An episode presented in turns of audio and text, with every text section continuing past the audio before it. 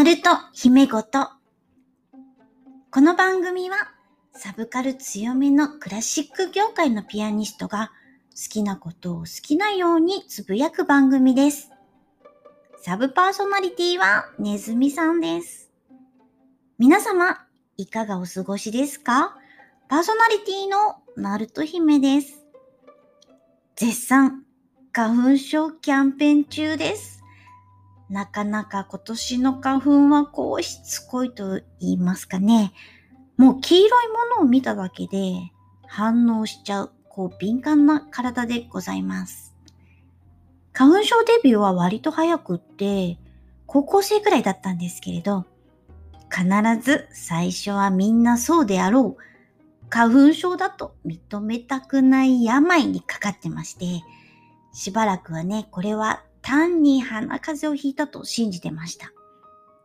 風邪薬を飲んでたんですけれど、全然効かなくて、ある日、これ飲んでみなさいって、花粉症の大先輩の私のパパン、父親ですね、から渡された薬を飲んだら、ピタッと鼻水が止まりまして、泣く泣く花粉症だと認めました。もし収録中に鼻水すすったらごめんなさい。最近、ちょっとね、演奏の収録の仕事がありまして、最近のマイクは本当に性能が素晴らしいので、鼻水すする音入ったらやばいなぁと、マスクの下で鼻にティッシュを詰めて臨みました。後で聞いたらね、雑音って消せるらしいんですけれどね。今回は生活していて、これ職業病かなって思うことをお話ししたいと思います。皆様も、あ、これって職業病かなって思うことありますか？あったら、ぜひ教えてください。あと、最後に、レビューも読ませていただきます。それでは今日も移動中の方、療養中の方、お仕事の合間、それぞれのシーンでほっこりできますように、最後までお付き合いよろしくお願いします。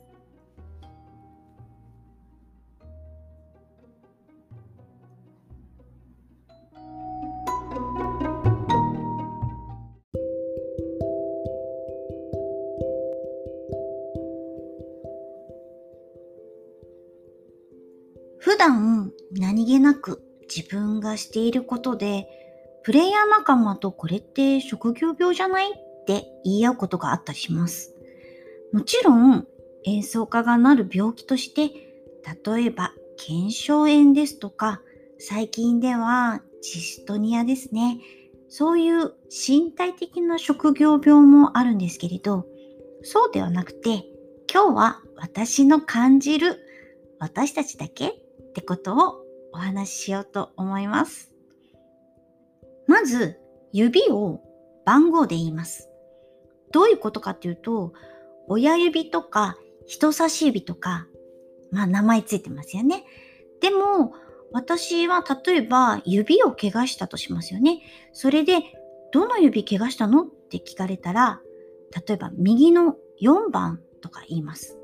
これは右手の薬指のことです。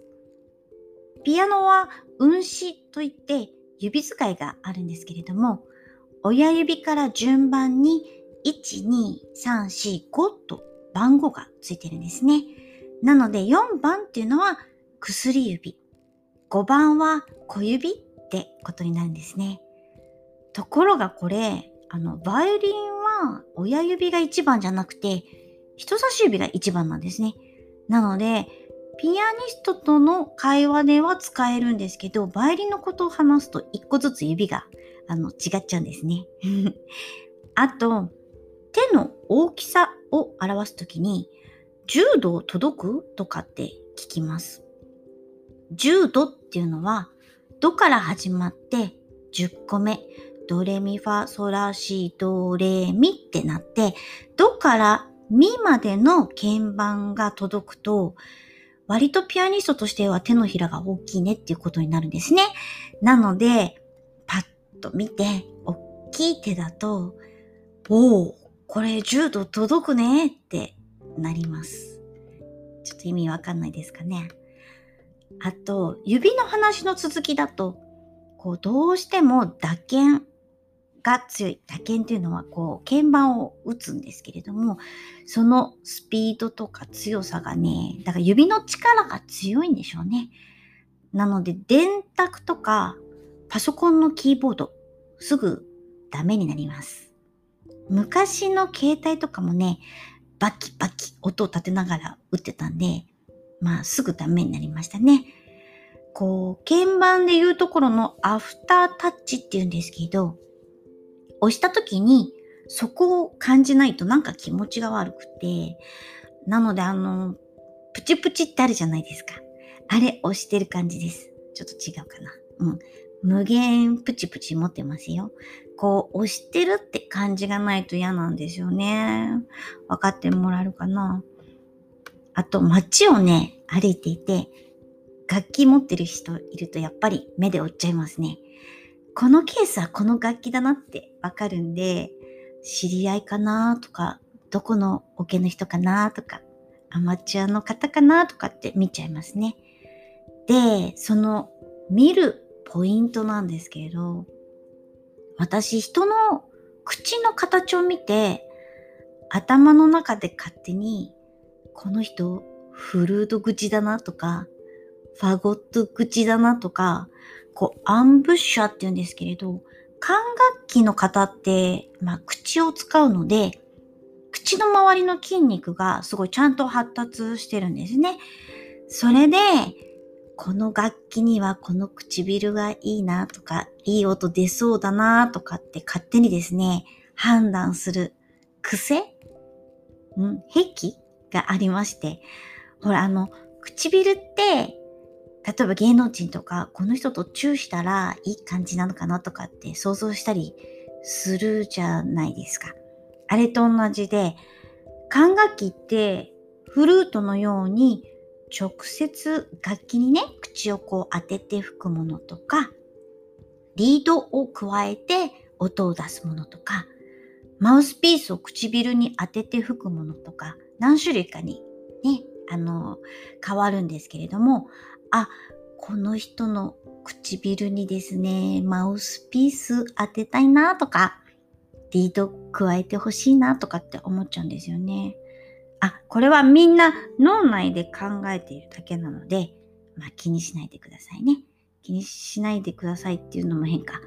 これは職業病じゃないか。まあいいか。私の趣味ですね。はい。あと、これはアンサンブルをしている人はみんな言ってるんですけれど、一人でね、こう、ソロで演奏しないで、人と一緒にいろんな楽器とかね、で演奏することが多いプレイヤーっていうのは、こう相手の弾いている空気感とか、次はどうするのかなとか、そういうものを感じながら、まあ、伴奏して弾いてるので、人の予想を立てるのがお仕事みたいなところがあるんですね。なので、街を歩いてると、向こうから来る人と必ずぶつかるんですよ。ぶつかるっていうか、なんかこの人こっちに行くなっていうのが分かって、なぜか自然と同じ方向に体が動いちゃうんですけれど、あこれ私たちだけですかね。あと、街中だけじゃないんですけれど、音がするとやっぱり全部ドレミに置き換えちゃいますね。なんかに当たって、こう、ドーンって音したら、あ、今下のファの音だよとかって言っちゃいますね。友達はね、ピアノのこの辺のこの和音とかっていう風な、こう、位置で行ったりしますね。あと、音だけじゃなくて、脳の CT を取った時にですね、あの、ガガガガガガっていう工事現場みたいな音を聞きながらですね、楽譜にすると何拍子かなとか、何の音符かなとかって考えちゃいますね。こう何かと関連つけちゃいます。店舗記号で120っていうのがあるんですけれど、まあ、メトロノームっていうね、店舗を表示して教えてくれる、まあ、機械っていうか道具があるんですけれど、それが手元になかったりとか、まあ、音を出せない時にですね、昔パチンコ屋でかかってたあの、てーたらてっててれてっててって軍隊マーチっていうのかな。うん。これがね、120だって教わったんですね。なので、それを歌いながらテンポを取ったりしますね。これは、まあ私の師匠が教えてくれたので、それを実行するだけなんですけれどね。職業病じゃないか。あとは、まあもう夜でもね、おはようございますと、お疲れ様ですを連呼してますね。最近はね、児童合唱の子供たちとかがリハーサルに来た時とかね、夜に来てもね、おはようございますとか言われるんで、もう業界内のおはようございますは、もう当たり前になってますね。まあ病気ですね。そんなこんなんで、絶えず音とともに生活してるんですけれども、歌詞を覚えるよりも、やっぱメロディーが先に入ってきてしまうんで、なかなかアニソンをアンプできないですね。もうヒャダインさんなんでね、言葉いっぱいあって、でも言葉よりメロディーとか和音進行ばっかり耳に行くんで、まあ、器用貧乏だなと自負しております。あとは、下着も黒いのが多いですね。ズボンも黒いのが多いです。職場でピアノを弾くときはミニスカートは履きません。ヒールの高い靴も履きません。マニキュアなんかつけたことないし、座りっぱなしなので、自由になることもあります。あとは、肩こり、眼性疲労、足のむくみ、あと腰痛、あとストレスうん。これはですね、みんなお酒でチャラにします。職業病ではないですね。私の持病でした。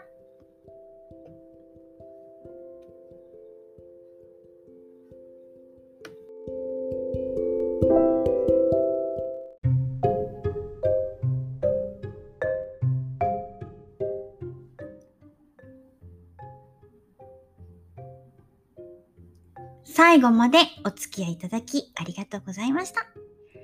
レビューがついてたので読ませていただきます。遅くなってごめんなさい。まず、おっくん74さんからいただきました。癒しとニヤニヤ。聞いているとほっこりする声に癒され、なのに時々攻めた話題ににやり。ゆうまるさん経由で聞き始め、楽しく配信。楽しんでます。これは耳のおやつかもしれない。ありがとうございました。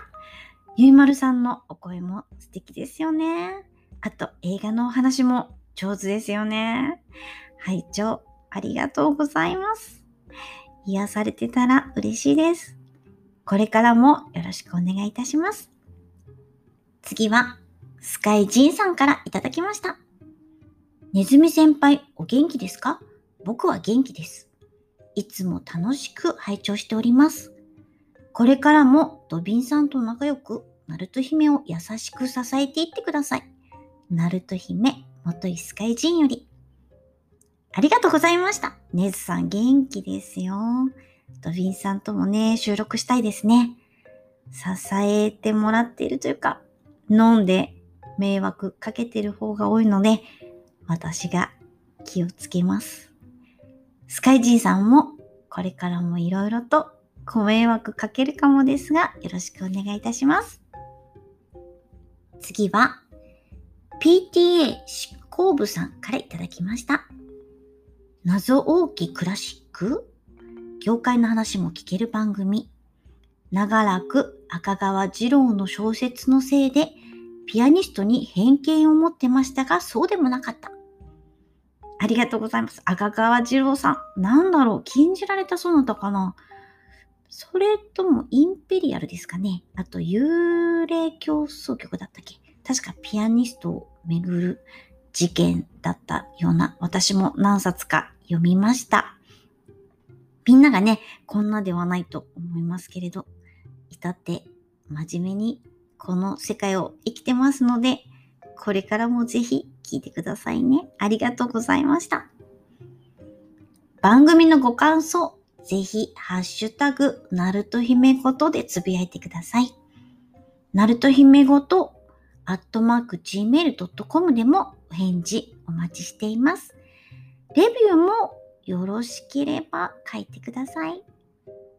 今日は3月3日のひな祭り。ひな祭りと聞くとね、アニメを思い出してしまう私です。ちらし寿司よりも回らないお寿司を食べに行きたいです。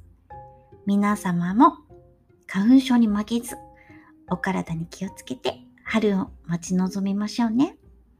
それでは次の配信まで楽しみに待っていてくださいね。それじゃ、バイバイ。